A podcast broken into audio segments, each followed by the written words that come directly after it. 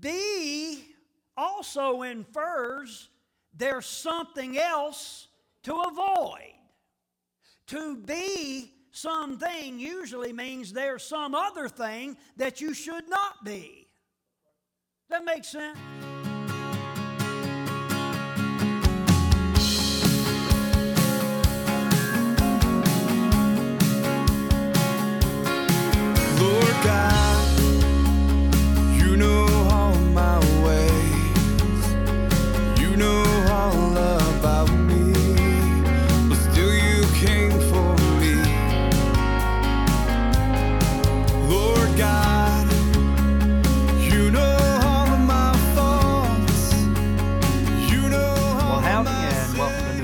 Terry Knight, the pastor here at New Life Community Church. I thank you so much for turning us on, and I trust that the Lord's going to bless you all over the place as we continue to worship together here for the next several moments. Thank you so much for being a part of New Life Telecast. Whether you're listening live or later by means of live television, so to speak, or Facebook or whatever the case might be, we're really glad that you're here. God is moving, doing some tremendous things in our midst around the country and right here on the outskirts of beautiful Ridgeway, Virginia. We're pretty excited about that. Excited in a good way. I'm going to begin a brand new teaching tonight that deals with the issue of our chooser. Our chooser. Did you know you had a chooser?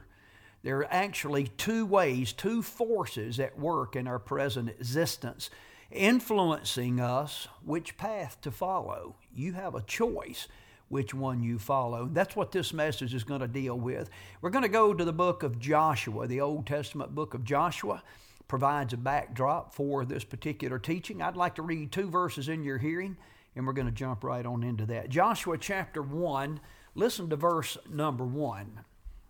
After the death of Moses, the servant of the Lord, the Lord said to Joshua, son of Nun, Moses' aide. Look at verse number 2.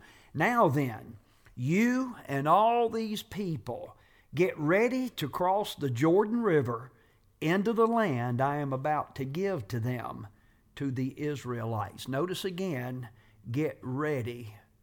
Get ready. I trust you're ready. Now, again, I have mentioned to you just a few moments ago that Lord God is just really moving around the country and our area. I trust you've been re- have been reading some of the reports or receiving some of the reports about the move of God. One in particular that seemed to generate or originate in Wilmore, Kentucky at Asbury University. Pretty excited about that. Perhaps we'll talk about that some more at the conclusion of the program. Right now, let's jump right on into this teaching. Father, I thank you for each one listening in by whatever means, and I pray that by your word you would speak to hearts. Help men and women and boys and girls know and understand that we have a choice in who we father, follow, whether it's the evil one or the holy one, the righteous one, the one way to an eternity with you. That is Jesus the Christ. We'll thank you. We'll praise you for all that you do. In Christ's name, amen. Hey, you hang on. I'll be back here in just a little while to wrap things up. God bless.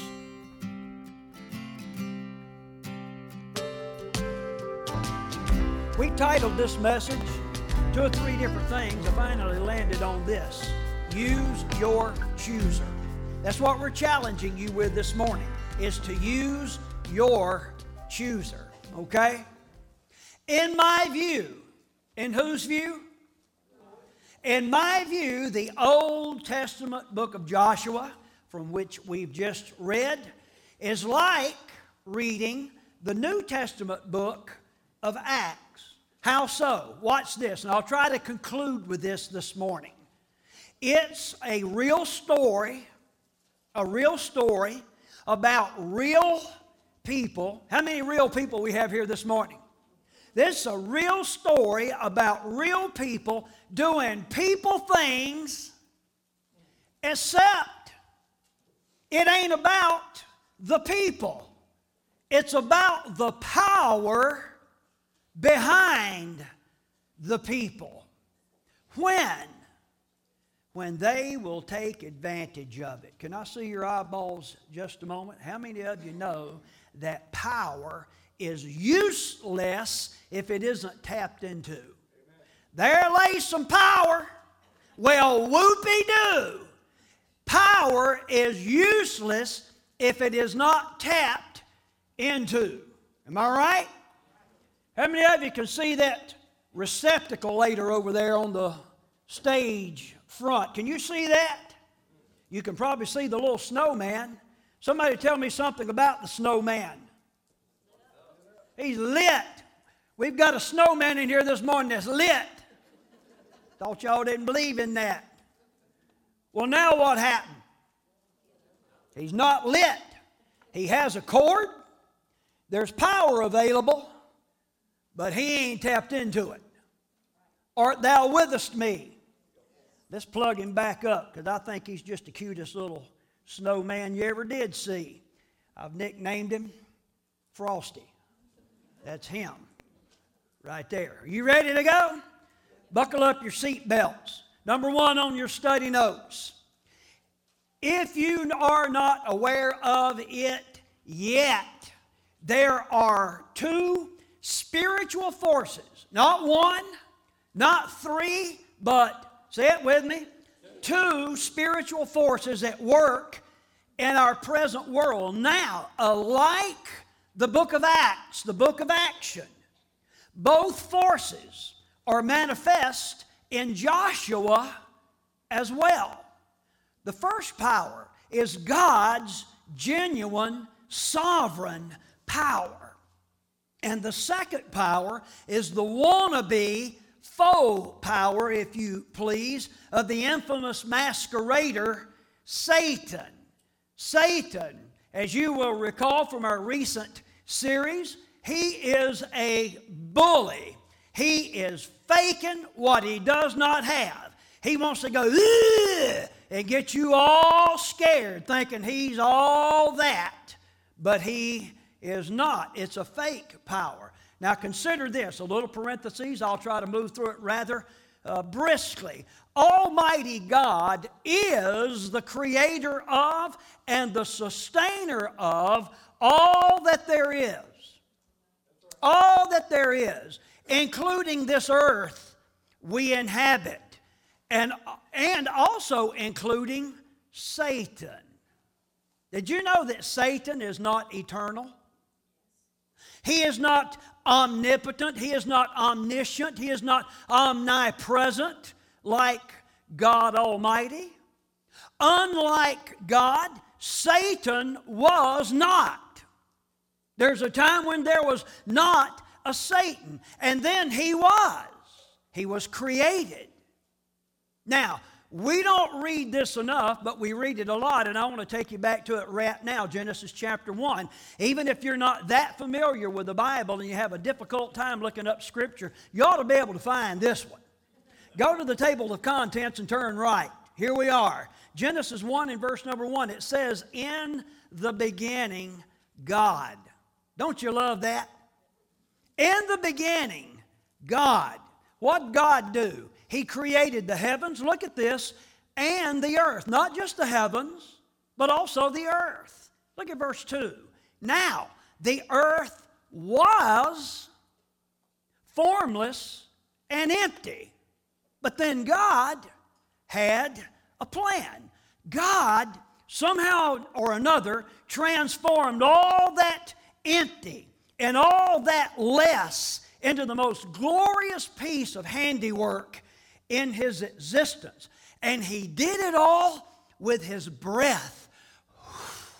Spoke words. How many of you know that's powerful?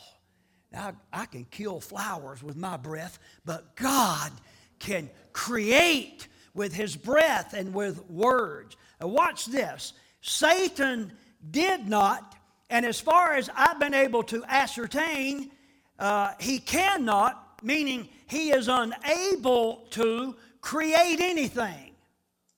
Satan does not create, he merely facilitates chaos. What does he facilitate? Chaos. He is a destroyer. He destroys that which he didn't create. Don't you just despise that? He manipulates that which has already been set into motion.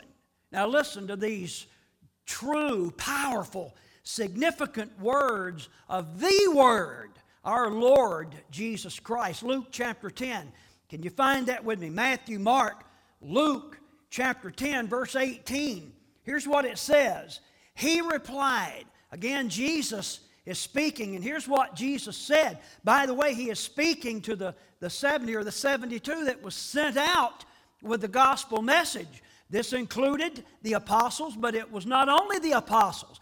Jesus said, I saw Satan fall like lightning from heaven.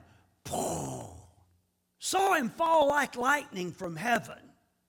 I have given you authority to trample on snakes and scorpions and to overcome all the power of the enemy. Beloved, Jesus Christ had the authority to authorize that transaction. Satan has no authority, no authority other than the authority that God allows as Satan tries to mess with people or manipulate that which has already been set into motion. Are you with me so far?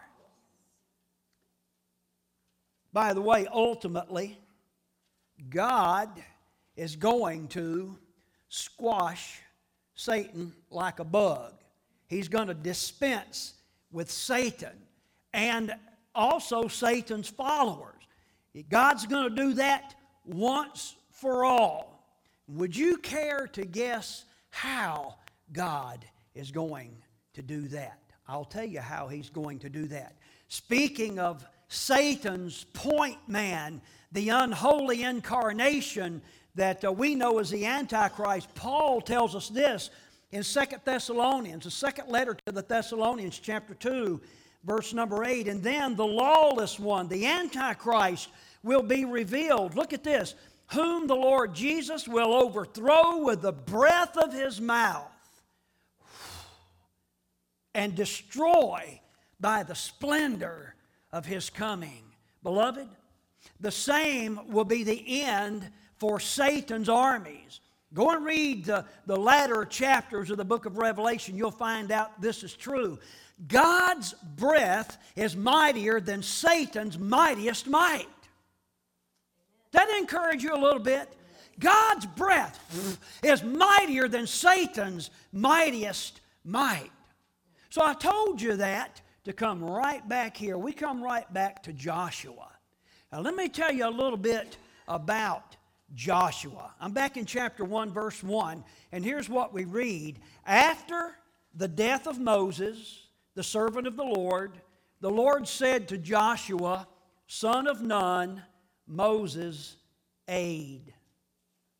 There's several things that we can discern from that one little verse. In fact, it's a, there's a mouthful. We know that Joshua had a daddy. His name was Nun. That's N U N, not N O N E. So that would mean that Joshua was a son. If you have a daddy, that usually means you're a son or a daughter. If you're a son or a daughter, you have a daddy. We also know that Moses was the servant of the Lord based on this passage, and Joshua was Moses' servant. He worked alongside Moses. At this particular point in time, Moses had experienced his own funeral. In other words, he had passed away. So here's something else we know. We know, I'm headed to number two on your study notes. We know that Joshua is now the point man for God's chosen people, the Israelites, stepping in to fulfill the vacancy left by Moses. Now, fill this in with me. As a result of that, um, again, I'm headed to number two on your notes. We also know that God, since Joshua was God's spokesman or point person, God spoke to Joshua. That in and of itself is pretty amazing, is it not? Has God spoken to you lately? You hear from God? It's pretty amazing when that happens. And then from the book of Exodus, Genesis, Exodus, second book in the Old Testament, part of what we know as the Pentateuch, the writings of Moses. From Exodus, we also know that the very first mention, very first mention of Joshua in the scriptures reveals that Moses was presenting him with the opportunity to utilize something very unique. He was presenting Joshua with the opportunity to utilize his choice. Everybody say choice. He was giving him the opportunity to utilize his chooser. Listen to Exodus 17 and 9 from the New English translation. So Moses said to Joshua, Choose some of our men and go out. I took you there to tell you this. Interestingly enough, the theme of Joshua chapter 1 seems to also reflect that Joshua is being presented with the opportunity to once again use his chooser. To use his chooser. Now, I've already outlined the two choices, the two forces at work in our present world God's power, God's plan, Satan's lies and destruction. Now, consider this. From the very outset, from the very beginning, God says to Joshua, and I'm back in our text passage, chapter 1, verse 2. Now then, you and all these people get ready to cross the Jordan River into the land I am about to give them to the Israelites. So, fill in number three with me if you would, please. Not only did Joshua have to use his chooser, but so also did his people. You following me? Not only did Joshua have to use his chooser, so also did his people. And they're saying the people of Israel had to make, they had to use their chooser. Do we actually follow through with God's mandate or do we stay right here? Do we stand right here? Do, do, or do we assume the status of disobedience? Now, there are those that you run upon every now and then that would argue to you that Joshua had no say in this matter. Joshua was just kind of a robotic character, if you please. Now, I am not one of those people. In fact, I want to show you why I believe that Joshua did have some say so in this matter and hopefully help you realize why this is significant even for us today, those of us that happen to live in Ridgeway, Virginia. Look back in Joshua chapter 1. I want to read some verses over again or, or some uh, uh, pieces of verses, beginning with the first part of verse 7. Joshua 1 and 7. Be careful. Be careful. Be careful to obey all the law my servant Moses gave you. Do not turn from it to the right or to the left. Verse 8 Do not let this book of the law depart out of your mouth. Mouth infers speech or speaking.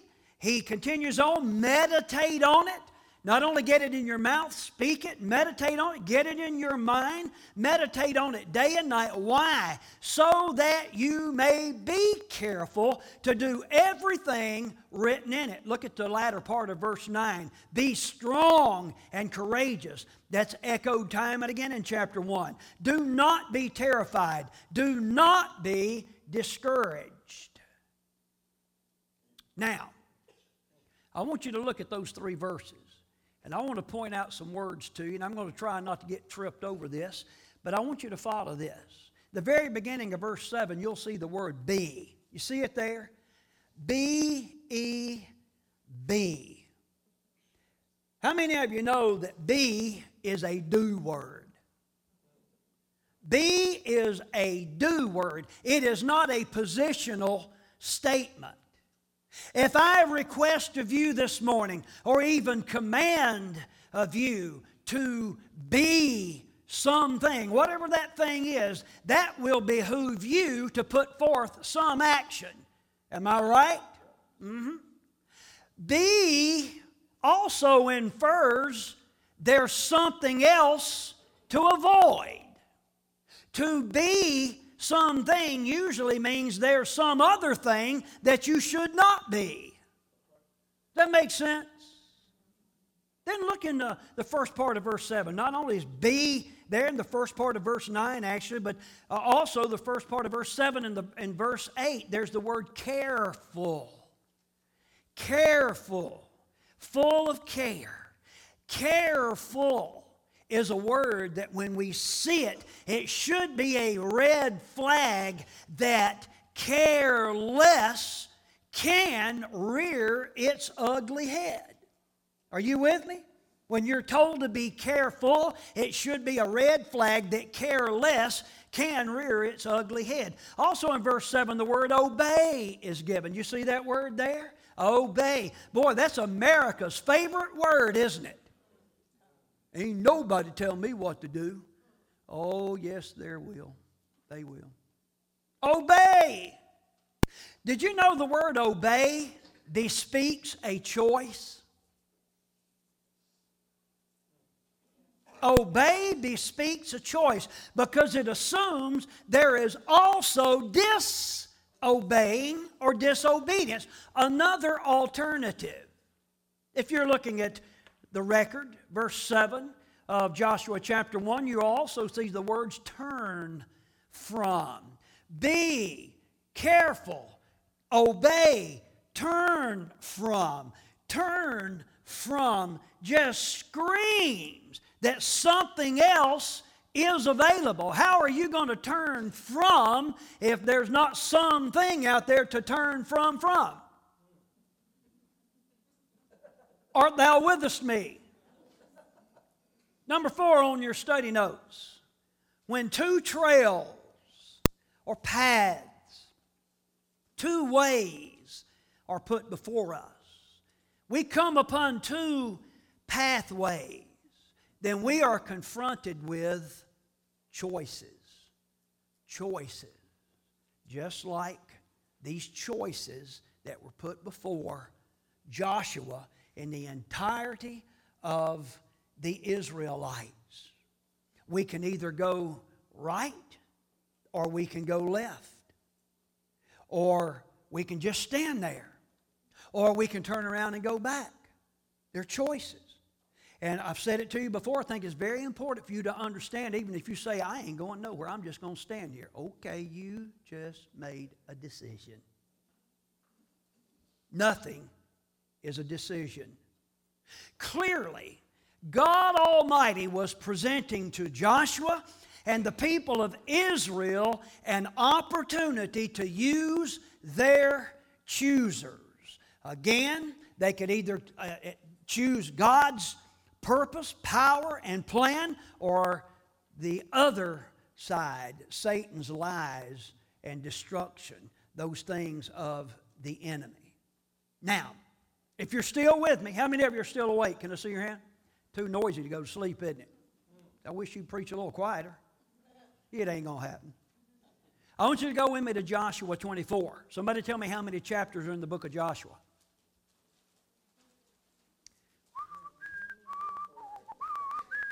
Say it again.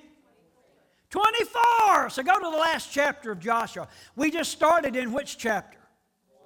Chapter 1. Now we're going to chapter 24. Now, as you can imagine, we are missing a lot of stories between Joshua chapter 1 and Joshua chapter 24. Most of the experts agree there's a span of about 25 years. Now, there are people that are really good at picking out this date from this place and that date from that place, and somebody's kingship here and somebody's rulership there, and adding two and two together and figuring all of this out. I am not that guy.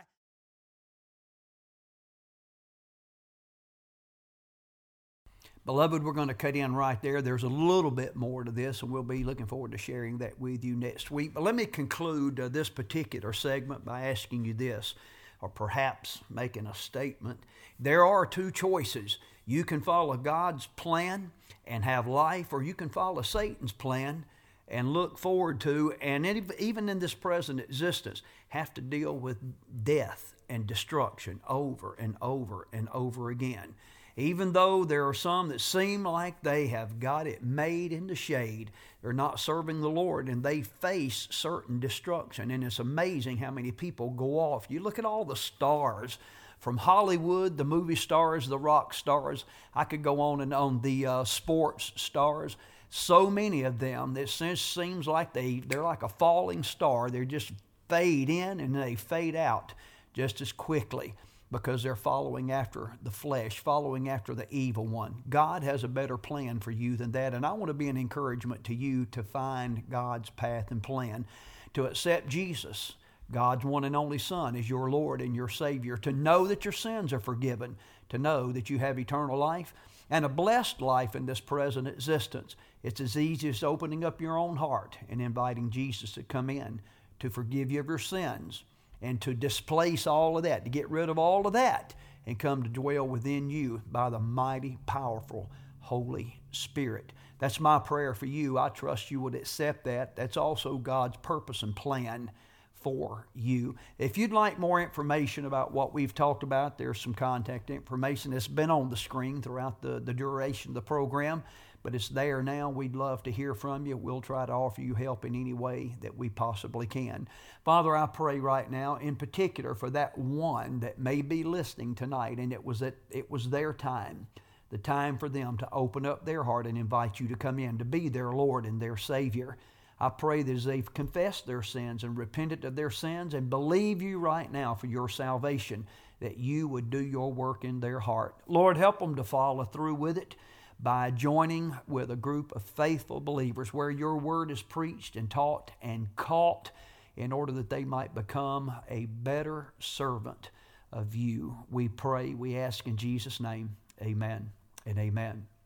Hey, before I get out here, I do want to remind you that a New Life does have a regular schedule of activities. Sunday morning at 10 o'clock, our primary worship celebration. And if you've made a decision for Christ, listen, you need to be involved in a local church. The Bible teaches that. Uh, so many today clamoring you don't have to be uh, involved in the church in order to be a Christian. Well, I'm not sure what that's even supposed to mean, but I do know this that Jesus says, If you love me, you'll keep my commandments. And part of the commands of the Scripture is not to forsake the assembling of ourselves together. I know many see the church as just some big country club, and honestly, some of them are. That's not what I'm encouraging you to get involved in. I'm encouraging you to find that little fellowship of people, not necessarily small in number, but I'm just talking about a tight knit group of people that know and love Jesus and they're following after him with all of their heart. A place where the Word of God is taught. I encourage you to get involved. That's taking place here. that's why we invite you. We would love to see you. We'll save you a seat. Well, my time is just about gone. I've got to get out of here. I trust you're going to have a great week, what's left of it. I am Terry Knighton, pastor of New Life Community Church, encouraging you and trusting that you're going to have a great week. And remember, my friends, Jesus is coming back. Is he coming back for you?